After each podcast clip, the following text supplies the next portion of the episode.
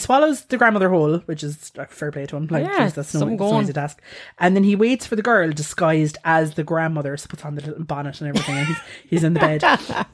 now, when she arrives, she notices that her grandmother looks different. little hairier. so yeah, she's a little hairier, a little more uh, canine looking, I would say.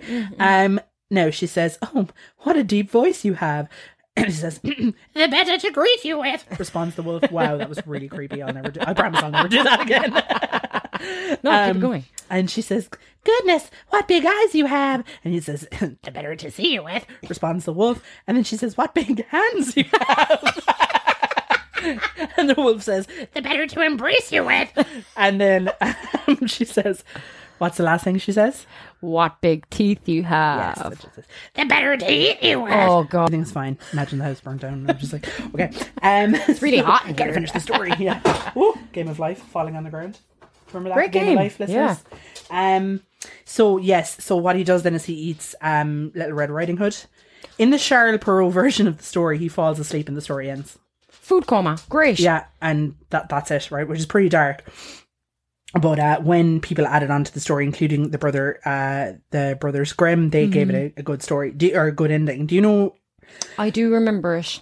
what happens? Her daddy or the woodman, the the lumberjack or someone comes along. I'm sorry, saying like yeah, and he comes along and he chops open the the, wolf's stomach, and out comes Little Red Riding Hood and her grandmother. So they didn't dissolve inside or get digested by the wolf. Wolf stomach acid. Um. Okay. Yeah. So Am I right? Am I hunter? correct? Oh, hunter. He sorry. arrives on with an axe and he cuts open her daddy. The way he said it, cuts open the sleeping wolf. Little Red Riding Hood and her grandmother emerge, unscathed. shaken but unharmed. She's like, just like hot chocolate and blankets around them. Oh god. Okay, now You're not slimy. in this version, I love this. In the Grimm's version, they fill the wolf's body with stones. He's asleep, by the way, all the way through this. Oh yes. So he hasn't woken up. Mm. You know, it's a really big food coma.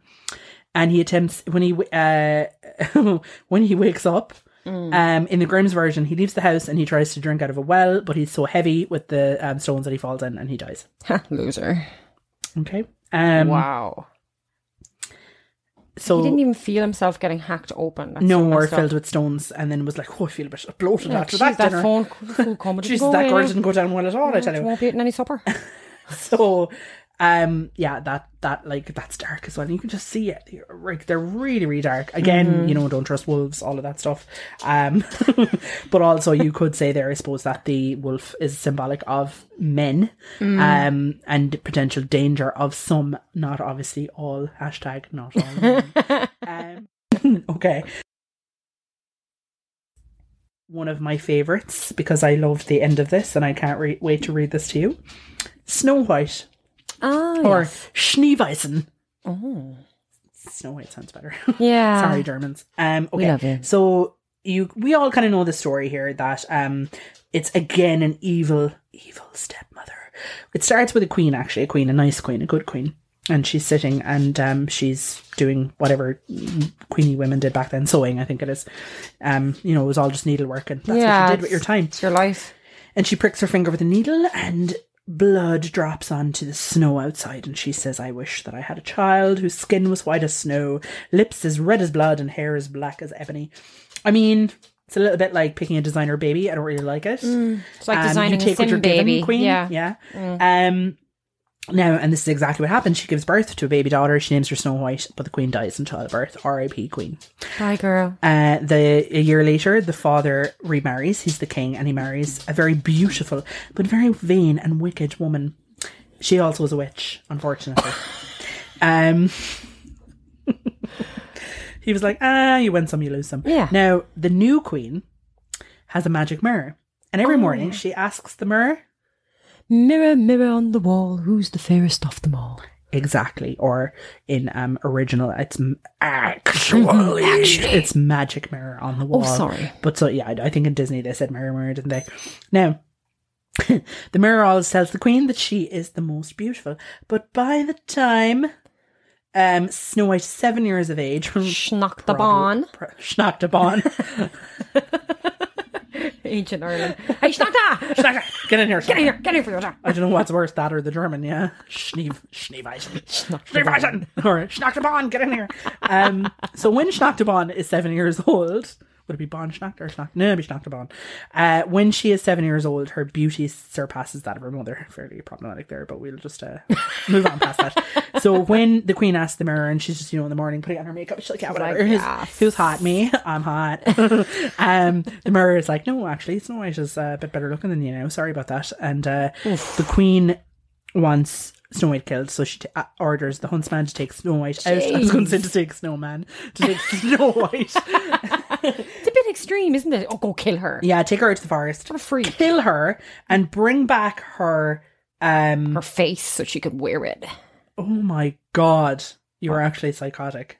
Or I thought you were about to say I was right. No, she asked her to come back with her heart, and she'll eat her heart to become immortal. Oh, that's which close. is still pretty bad. That's We're still a close enough. cannibalistic queen. She's not going to wear her face. I think we watched that Who's Texas. Snow White now? Looking in the mirror. She, as in, you know, no face. What's the opposite of snow? I don't know. Turn opposite of Snow. I don't know. Rain face. Okay, I'm going to stop. So, Feck off. listen to her punishment. As punishment for the attempted murder of Snow White, I would say the attempted several attempted murders of Snow White, the prince orders the queen to wear a pair of red hot iron slippers and to dance in them until she drops dead. That's exactly what happens to her. I knew you'd love it. Just imagine her like, just tap dancing, like, I would be screaming. screaming. And I love this here. It says Snow White has finally taken her revenge, so her wedding to the prince prince peacefully continues. just like your one just been dragged out, and they're like And then there's the whole thing. The dessert wine. dessert wine's out. Oh, oh that my was god. As a teacher, you have this kind of expectation to be very professional, competent, kind of strong. Inspiring almost and together for your students. Yeah. And I was afraid to break that. What I saw is this facade that not a facade I built.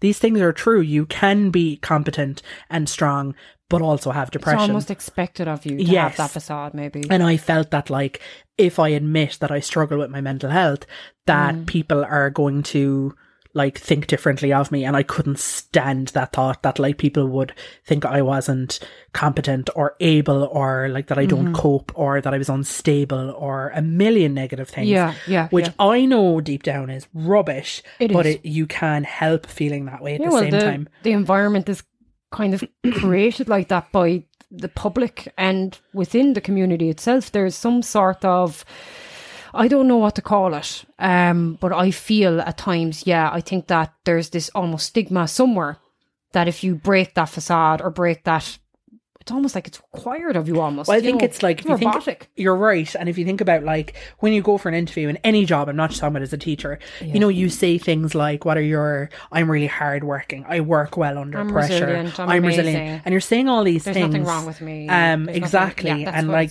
if you were honest, it would be great to be like, "Listen, I yeah, I struggle sometimes, Yep. and some days are really tough, but I do my best, and I'd be willing to do my best and whatever." But is the And system going to understand that? yeah, Is it going to exactly. And it's the it? Yeah, language that we use around work that's quite actually quite unhealthy. Yep. Um Preach. and I realized that I was like, I have a very good job. I'm a really hard worker, but I Damn and I know people see that about me. But at the same time, I wanted to be like, I'm a human. I need to use this position actually to be like, yeah, I, I'm not actually as you know. Everyone's always praising me, and I said that to you, and I said so Mm-hmm. everybody loves me, but everyone's always like, you know, you're oh, you're yeah, you're working really well, and your job's great, and blah blah. And I wanted to be like, do you know what? Actually, I'm I'm not great all the time, and Mm. uh, I do struggle, and I I need to be open about that because I'm telling young people all the time that like, oh yeah, don't don't ever be afraid to talk about your mental health struggles, Yeah, struggles, it and should apply to no one's going to judge everyone. you, and yeah, and then I was like, oh, I'm actually being a bit of a hypocrite. I know nobody would force me to open up about this; it had to come from myself, but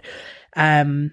And now that I've some bit of a platform with the podcast, I was like, it's a, it's important. It's important to admit that you you are struggling when you're struggling, that Yeah. you do struggle sometimes, that your life isn't perfect, that the persona that you might put out into the world isn't always the most authentic. Um and, and that like you have I guess suppose days where yeah, where things are not good. I did a lot of reading, but I didn't get. There is nothing new about the idea of gender being fluid or there being more than two genders. This is something the transgender um, movement, I suppose, goes back a very, very, very, very long time, and it has its roots in the ancient world.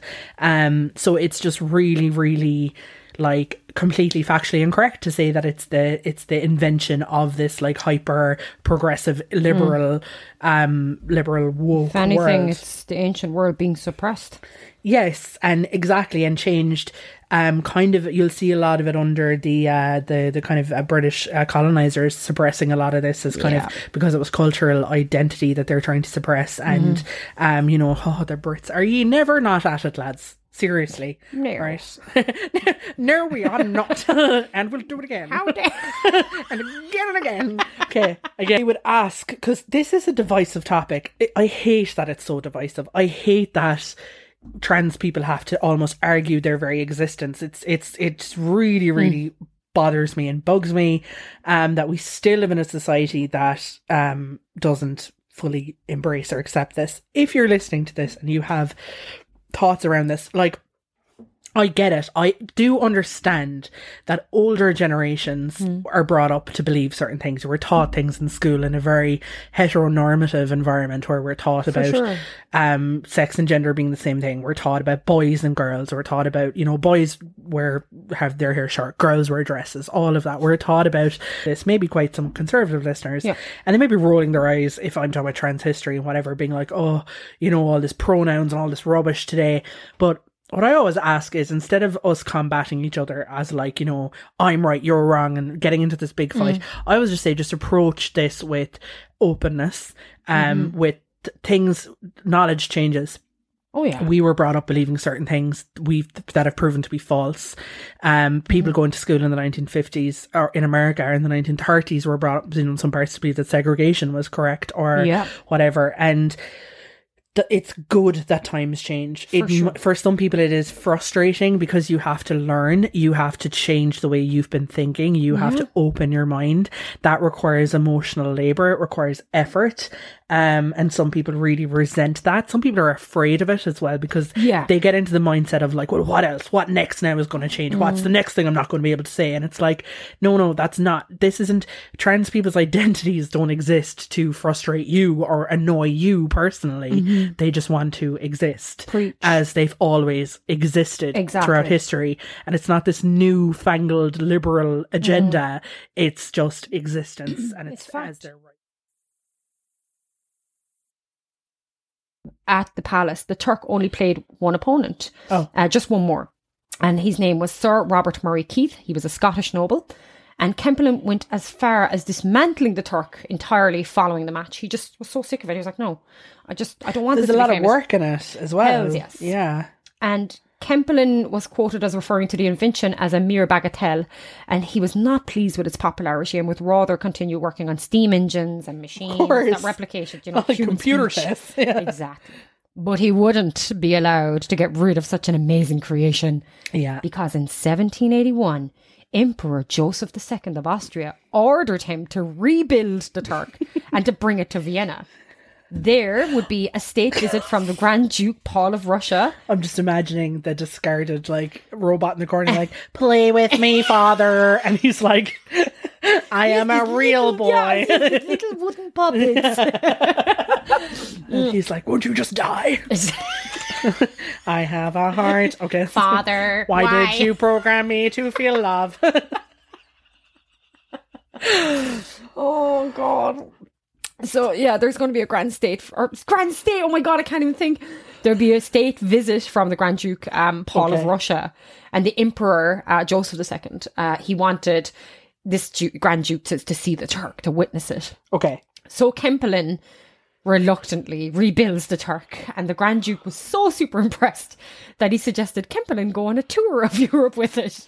oh, for he's like, "Oh man, Yeah, so reluctantly, I'm so excited for our trip, father." the two of them sitting on a steam engine together. just, mm. um, like, could you imagine creating something and everyone's obsessed with it, but you're like, meh, but you're being forced to bring it around Europe. Like, it's just, he can't escape it. Imagine that's how my mother feels about me. Okay, I'm joking. Self burn.